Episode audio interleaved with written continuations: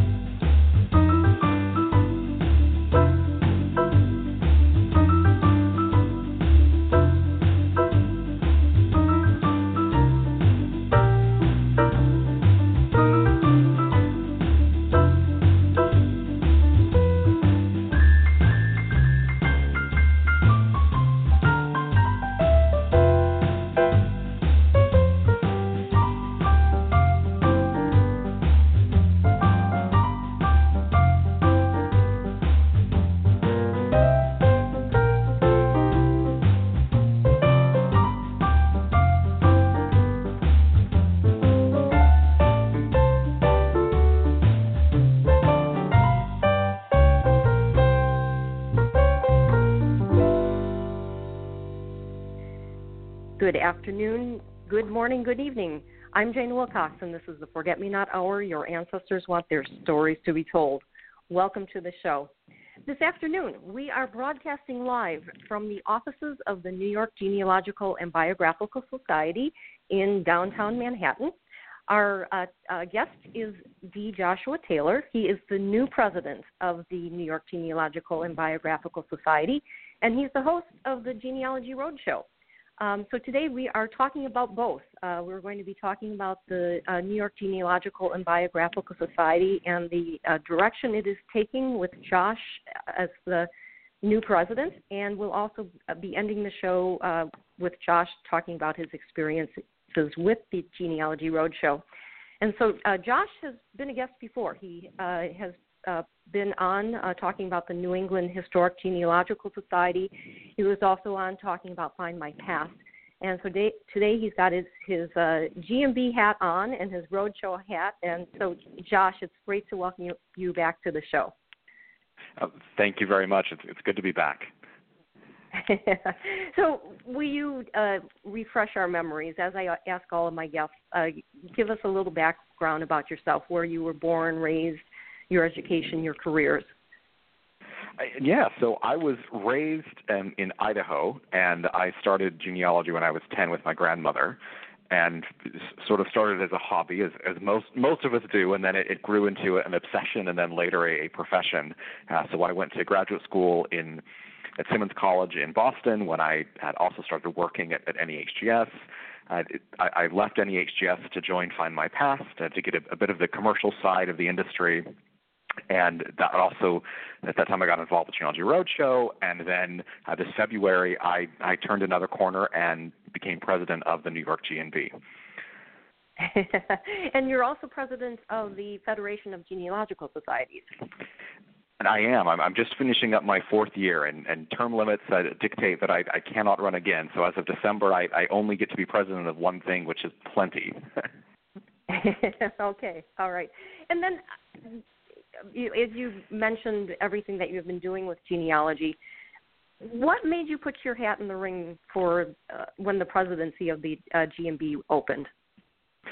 You know, a lot of it was actually watching uh, the, the person who who you know be, became my predecessor, McKeldin Smith, uh, watching him grow the, the New York GNB from where it was uh, when he sort of came on board seven or eight years ago, and and and also a very deep commitment that I have to the the nonprofit side of family history. I'm, I'm a big believer in community and creating organizations that foster a, a spirit of, of excitement and and really a, a sense of community. And so that was where I, I felt that my time would be very well spent working at, at the New York GNB. Okay, so you mentioned GNB, um, FGS, the Roadshow. You also uh, are an instructor for some of the institutes you speak. How are you juggling all of this? And, you, and I should say you am, started with the GNB in February. Yep. So so the first thing is I am learning to say no to, to to to a lot of a lot of future things. Um, but really, it, a, a lot of it comes in in a sense that you know I I consider myself to be very lucky, and that my my career is also my passion, and so it it very rarely feels like work and and so I'm I'm able to devote you know specific segments of my day and, and of my weeks and and my years to, to projects that I believe in. And as you know, as long as I'm doing something that I that I firmly believe in and, and want to make a difference in in doing that project, uh, that you know I'll always find time. And and I certainly am am willing to make time for projects that I I find to be very important. Okay, all right. And so today I uh, asked Josh to come on and talk about the new strategic plan uh, that he has been working on with the uh, board of the uh, GNB.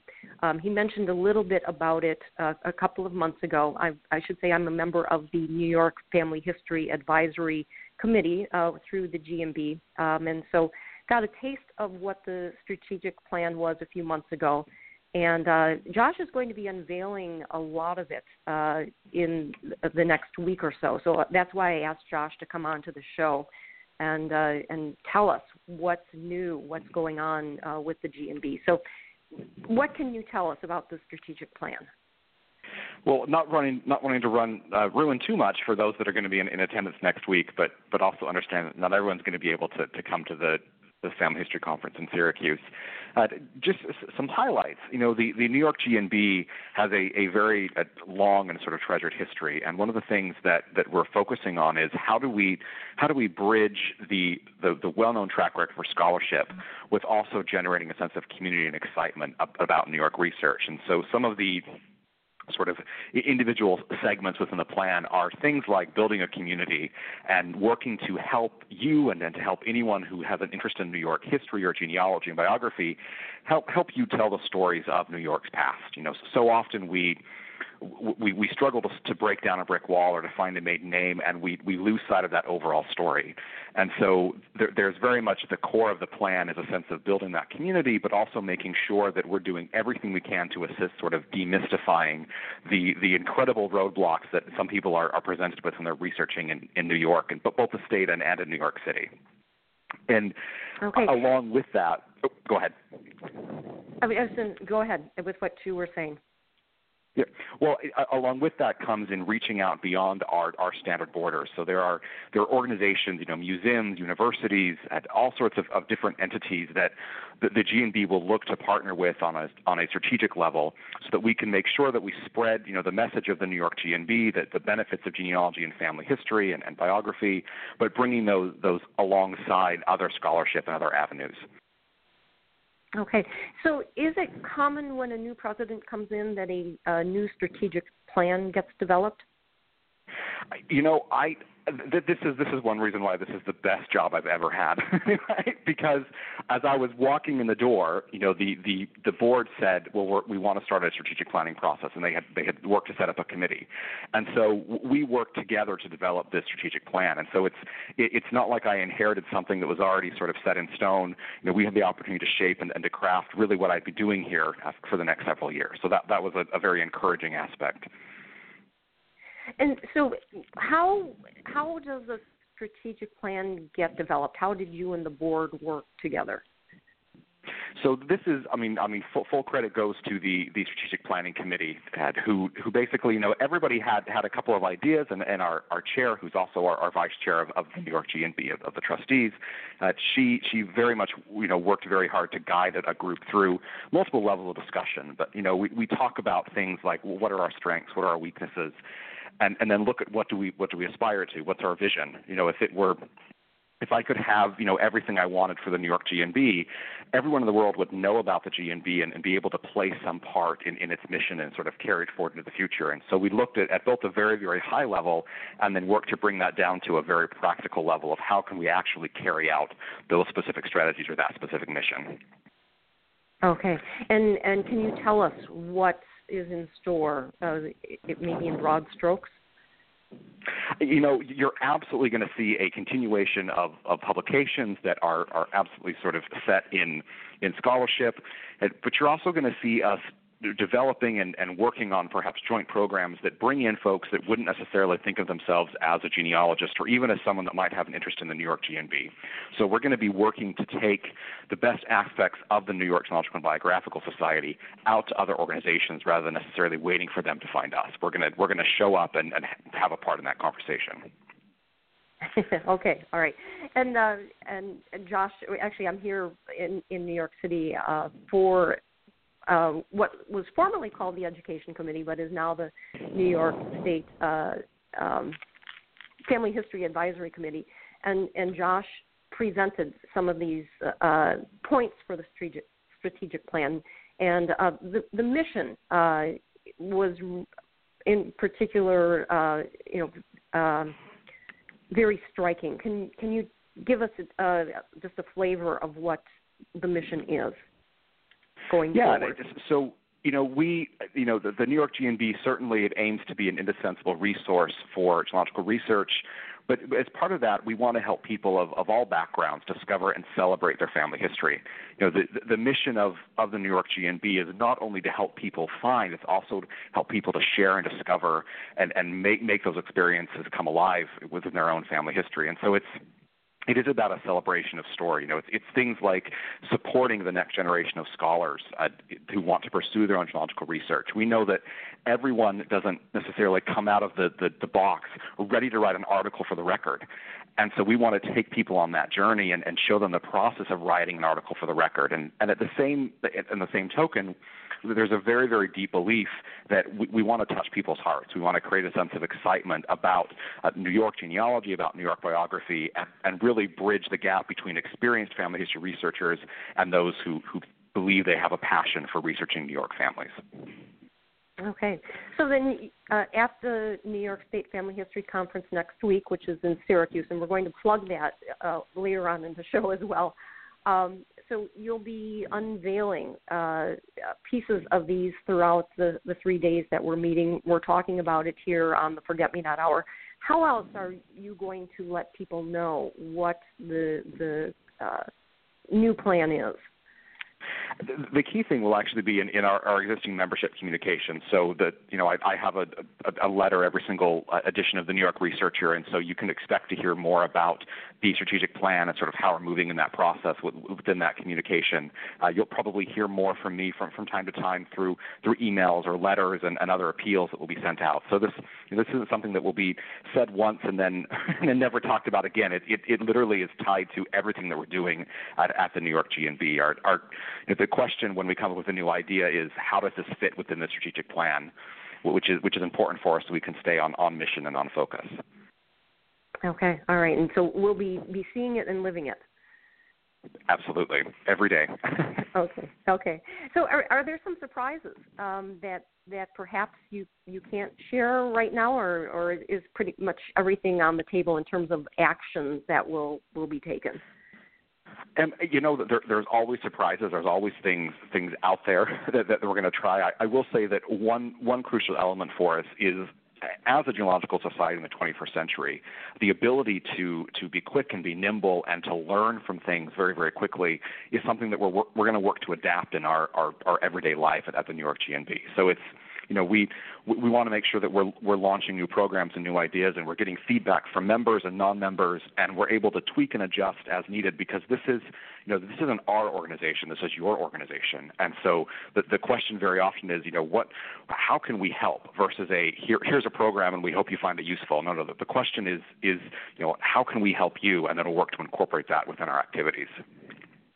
Okay, all right. So, for members of the GNB who are listening, um, you may recall a questionnaire uh, came out via email a couple of months ago. Um, and I'm wondering if you can share what some of the results of that survey uh, were.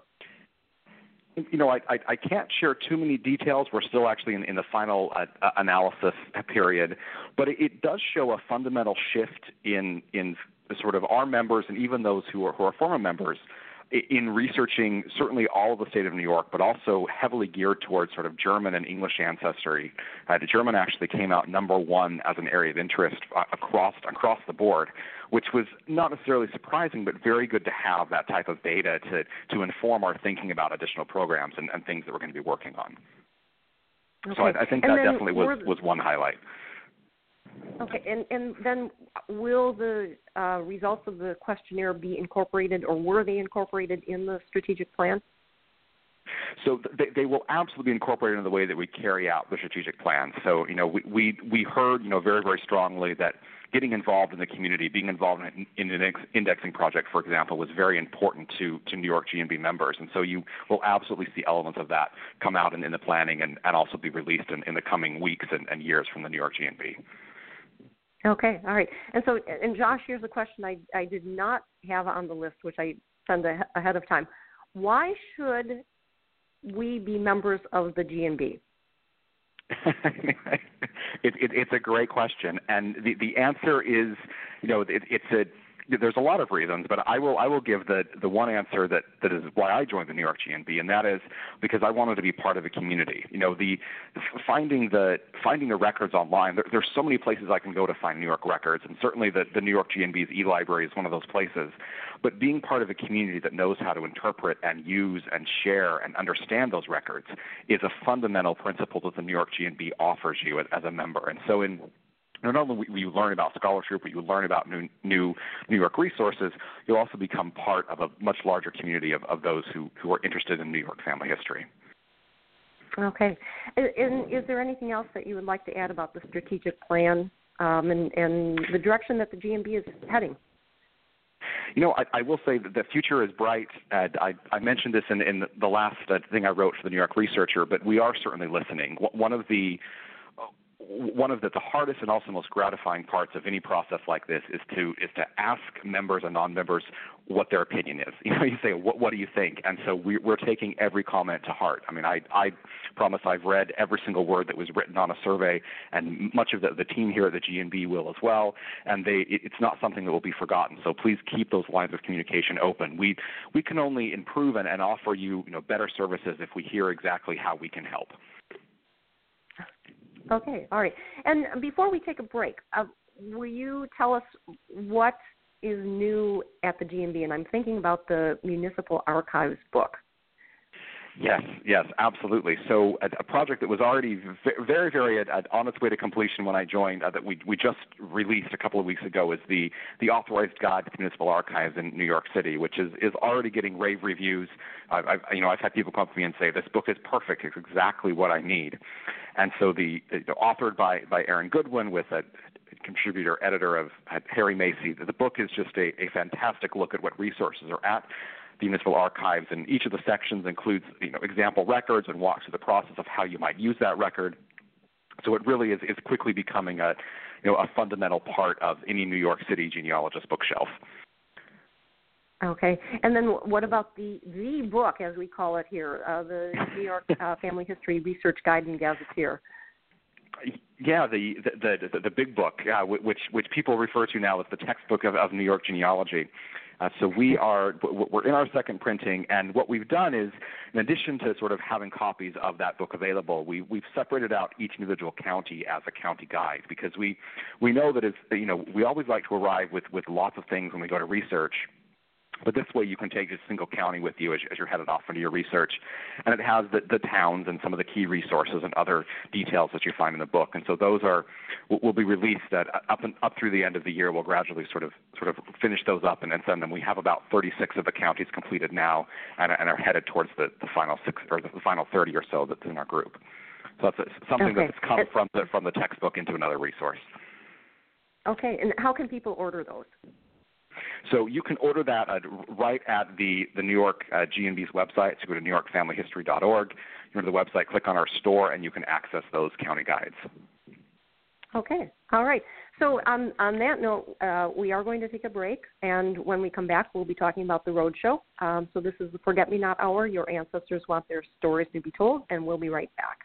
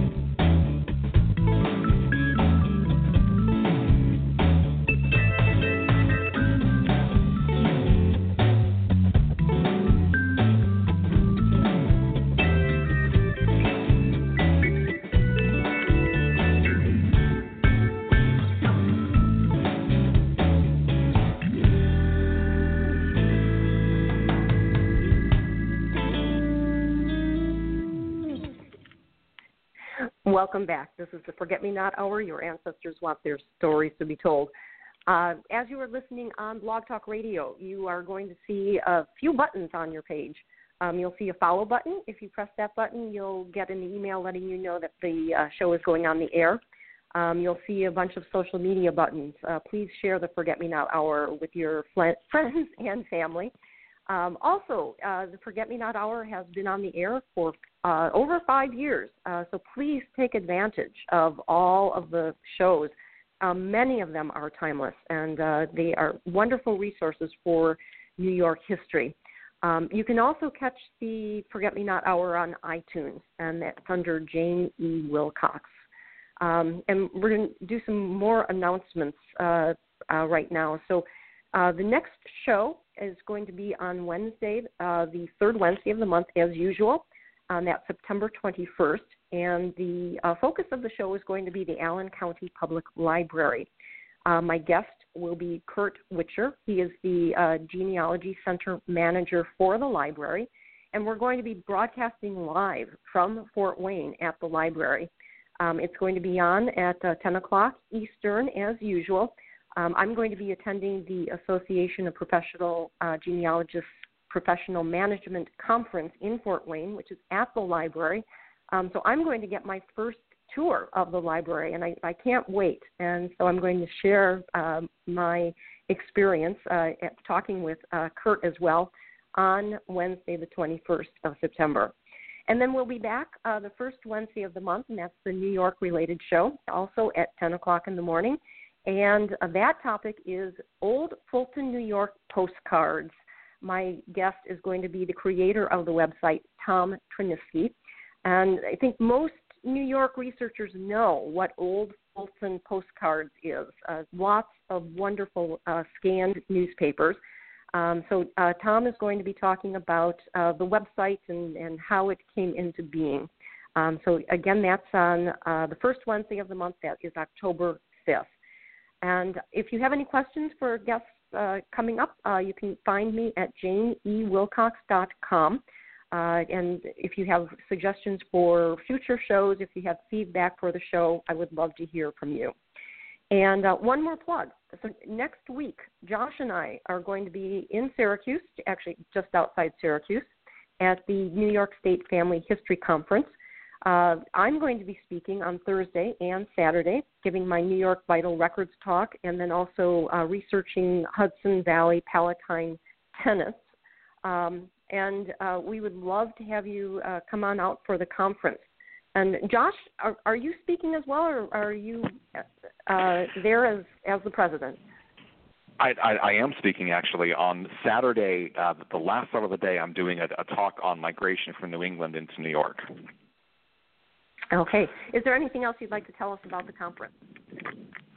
You know, just that we, I mean, we're really excited this year for, the conference. Uh, one of the things that we're doing new this year is for those who are members of the New York GNB, on Thursday evening we're having a, a, a members reception. Uh, so if you're a member of the New York GNB, please please feel free to, to come to that and enjoy, you know, some drinks and, and some light light hors d'oeuvres and, and talk with with other members. And then right after that, uh, starting at 8 p.m. Eastern Time, Robert Raymond from Family Search will be broadcasting a live webinar uh, dealing with, with Family Search and New York resources that are it's available to anyone. So we're, we're trying to bring a little bit of the New York State Family History Conference to you at home if, if, if you can't get there. So that's that's going to be okay. next Thursday at, at 8 p.m. All right, and, and registration online is still open. Uh, it's open until Monday, September 12th. So uh, please come on out. And and I should say that this is uh, conference is uh, is going to be jumping a year. So the next conference will not be until 2018. Um, so take advantage uh, while it's in New York right now. Um, so let's let's make another jump now, another leap, and uh, talk about the genealogy road roadshow. Um, so backing up to the, the first season and the inspiration to create the roadshow. Uh, what was that inspiration? You know, it actually originated from a format in in Ireland, and so that the creator there had, had been sort of trying to bring it to the U.S. for for quite a while, and a one of the production company called Krasnow Productions uh, decided that they would they would take it on and, and pitch it to PBS, and everybody thought it was a great idea, and so we we got our first uh, sort of four episodes of the show as as a first season. Okay, and then how were you selected as host uh, with Kenyatta and Mary as well? Completely by chance. um, I someone had had known me from from working with uh, a couple of episodes of Who Do You Think You Are before that point, and so they they called and said, would would you hop on Skype? We'd love to you know love to see if you have an interest in the show. So I did a, a very very brief Skype, and the next thing I knew, I, I got a got a phone call and they said, well, "What's your schedule like?" And we worked out schedules, and and the rest is history, as they say. okay, and we're going to be talking about those schedules. We we want to. I I should say I want to know what it's like to to be host and what's all involved. So how how do you prepare for each episode? you know, it, it's changed throughout throughout each season. So in in season one, it, it literally was, you know, here's your script, here's what you're going to say, go, and you had a little bit of, of time to sort of prepare beforehand. Um, for season two, we were much more involved in the actual research process. And so we were, you know, working along with the story producer as, as they were finalizing the script in, in the last two weeks. And then uh, for season three, I actually had the, the great opportunity to join as, as a consulting producer on the show, uh, which put me in, in California in, in the production office every day and, and allowed me to work literally one on one with, with those pr- producing the stories.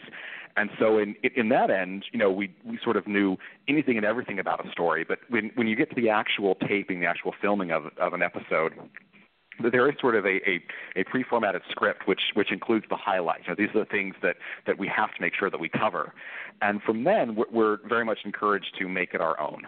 And so we you know take the script and and sit down with the individual, and they of course don't know anything that, that we're going to say, and we reveal and, and sort of run with with the story from there. Okay. And so for those of us who don't know what a consulting producer does, will you explain more? And and then are all three of you consulting producers at this point? Um, so so so the, the other the other two are, are not consulting producers or, or weren't weren't for season three. Uh, it, it basically is someone that was involved. I, I did a lot of work with the research team specifically in helping to to guide the guide the research team to focus on certain stories, but then also help the researchers and the people who are actually writing it for TV help them talk to one another and understand what's there about a story. Because sometimes a someone with with a TV hat on will will look at a story and see something very different than a genealogist does. And so we tried to bring out the best of both worlds in, in that role. Okay, so are the producers actually reading through what people submit and selecting the stories? So the, the selection is, is, is a complicated process. It in, involves a number of people, including the, the producers.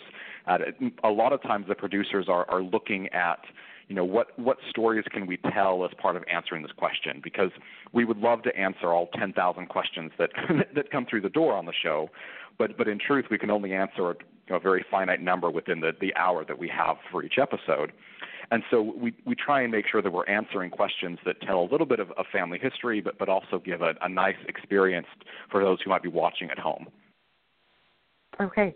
And then as a host, are you meeting with the the participants ahead of time or are are you meeting them cold and and then we see what's been filmed?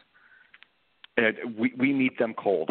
So so they you know that they sort of show up at the table and then and then you show up. And as the show has grown, uh, you you can tell certain participants are really happy to get Kenyatta or Mary or Josh, and some of them are a bit disappointed when they get Josh and not not Kenyatta, you know, or Mary. But but it is you know they don't know usually in many cases who's going to be sitting across the table from them. We we know who they are. We know they we know their picture. We usually watched a, a brief sort of Skype video with them so we understand how how they talk and what their questions are but beyond that, it's it's it's very very cold when you sit down and, and start that conversation. Okay, so they they are filmed ahead of time, so that you get a sense then for who they are.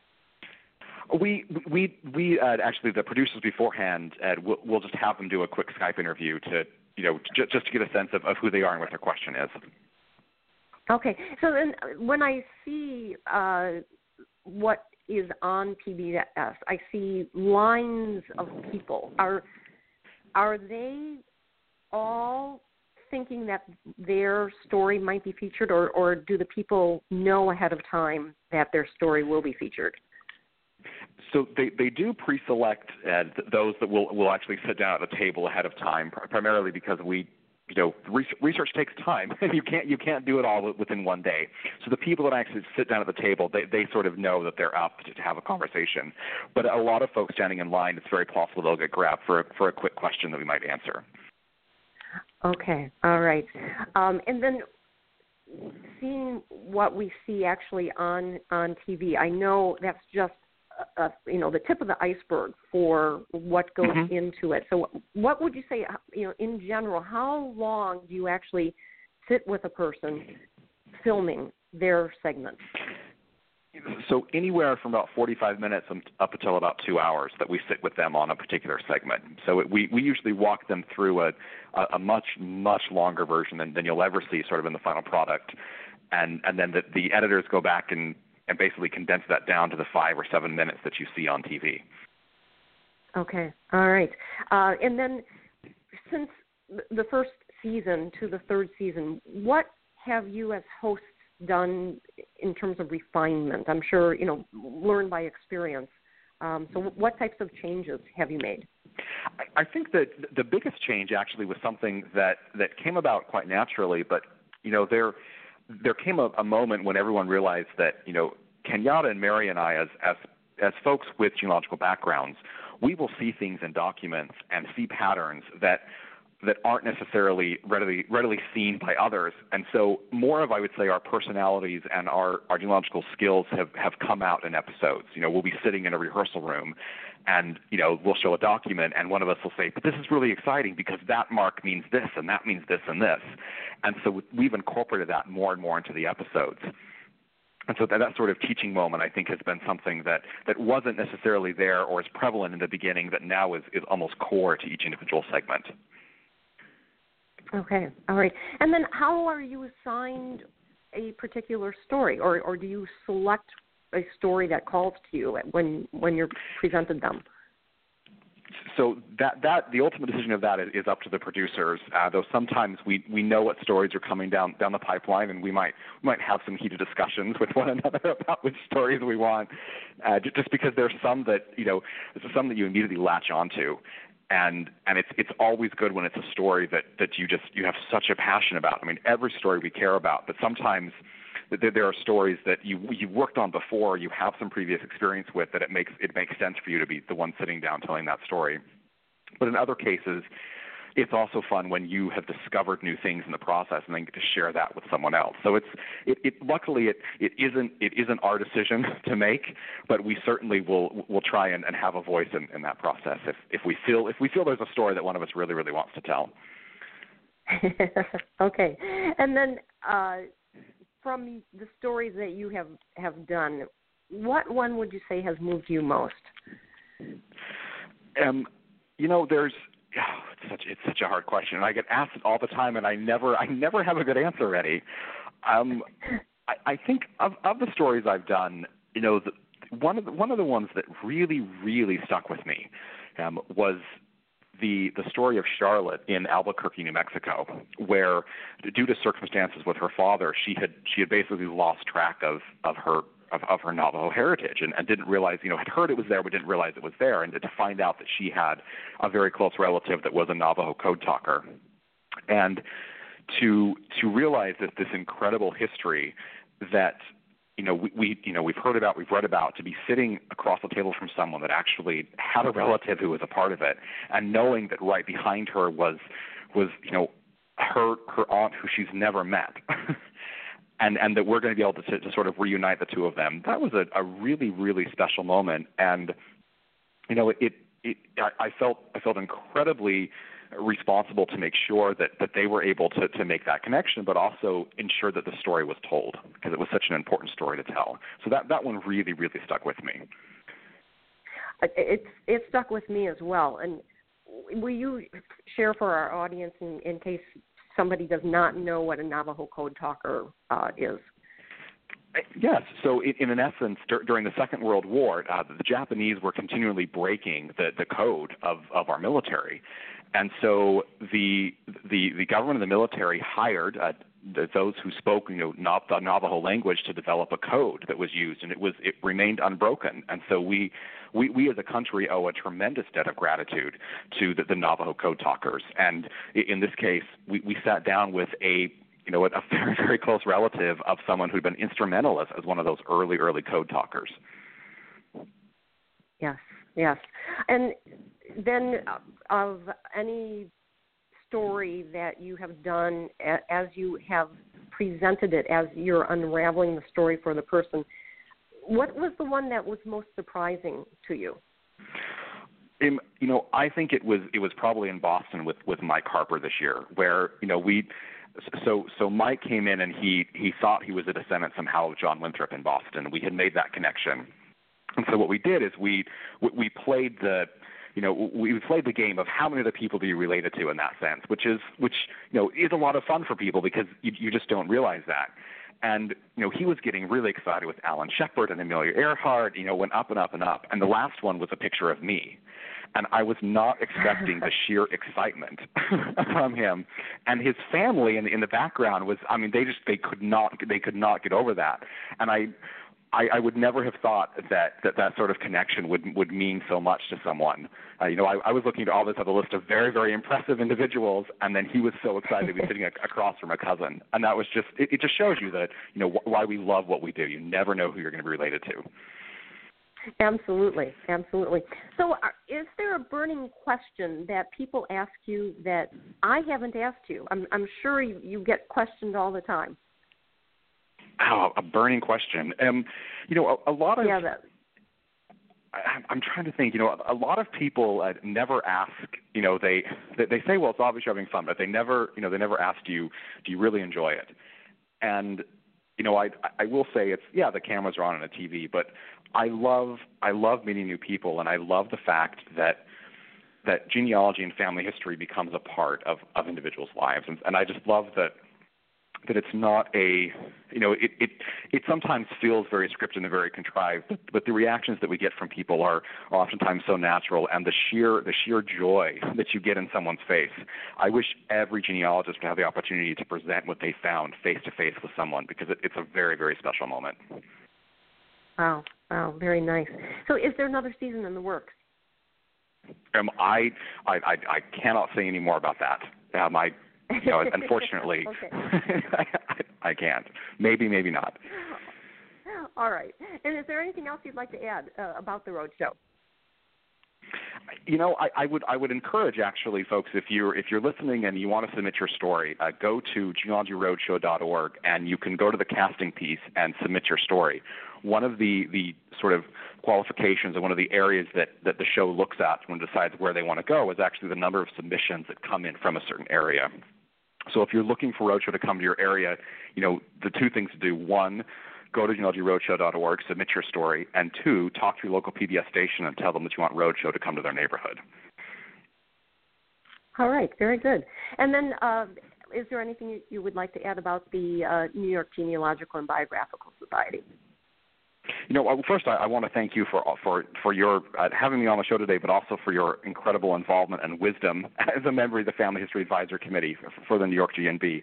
What what makes the New York GNB such a wonderful organization are, are those who give so freely of their time and their energy to to make it great. And so, thank you, Jane, and thank you to all of our, our members and contributors and supporters and and those who who literally look to support the GNB as as much as possible. It's it's very very much appreciated. And, and thank you. And I and I would like to uh, add uh, with Josh talking about uh, the community, and and that's something that I uh, very much relish uh, with what I do with the GNB and uh, attending the conferences and and participating. And so I want to thank the, the GNB for this opportunity as well. And and and as Josh was talking about McKeldin Smith earlier in the show um, a thank you to McKeldin uh, for inviting me to participate. Um, so it's it's been wonderful. Uh, so and as we end the show, as I always do, Josh, what is your ancestry? My ancestry is um, a little bit of everything. So a, a, a little bit Danish, a little bit Swiss, a little bit Italian, a little bit French, a little bit German, and, and a lot of English actually. and how far back do you go in, in uh, um, the U.S.? You know, you know, firmly proven through documentation about 1400. You know, that there there are some trees that take me back to 6 AD, but we all know how those online trees are. So I, I say firmly documented 1400 on on one line. All right, all right. And then, is there an ancestor who has called out to you? Um, you know, I and I, I might have talked about this individual before actually on your show, but he's still he's still there in my mind. Um, my he's a first cousin about four times removed, but he was a circus performer in the 1850s. And my my goal in January is to start actually writing his biography because I he is the most fascinating individual to me. He traveled. He was born in Illinois, traveled all around the world, and died in India in 1879. And it's a story that that needs to be told. And so I I've been diligently researching him for the past five or six years, and every time I think I'm done, I open up a whole part of part of his story. So I'm he he, he is still the one that, that that speaks to me over and over again. I and you actually you did share uh, with us. I think you with the show for Find My Past. The uh, newspapers had just been put online, and I think you were finding him in uh, in a bunch of newspapers. Yep, yep. And and just just four or five months ago, I found that he left a will in India before he died. Who knew? He, I mean, it was it was sort of subtle within the the British consular records there, but he left a will, and from that, I learned about two or three other uh, circus involvements that that he had that I didn't I didn't even know about. So that's a whole new avenue of research. Oh, very interesting. Oh, and just, I'm I'm fascinated with the the records from India. So, where would you find a will in India? So in, this case, uh, he was he was actually an American citizen, but he he he had a will. He wrote his will, and it was sent to the East India uh, office, and it was hidden with, with, within their basically within their papers, along with any other sort of British military officers who had also left wills at that period. So I had I had not thought to look there because he was not a British subject, and he was certainly not a military officer. But sure enough, there there was his will. And, and where are the records actually? Those are actually digitized. They're online at Find My Past now, uh, but the originals are sitting at the National Archives at Kew. And, and there's okay, so they're in England. Oh, fascinating.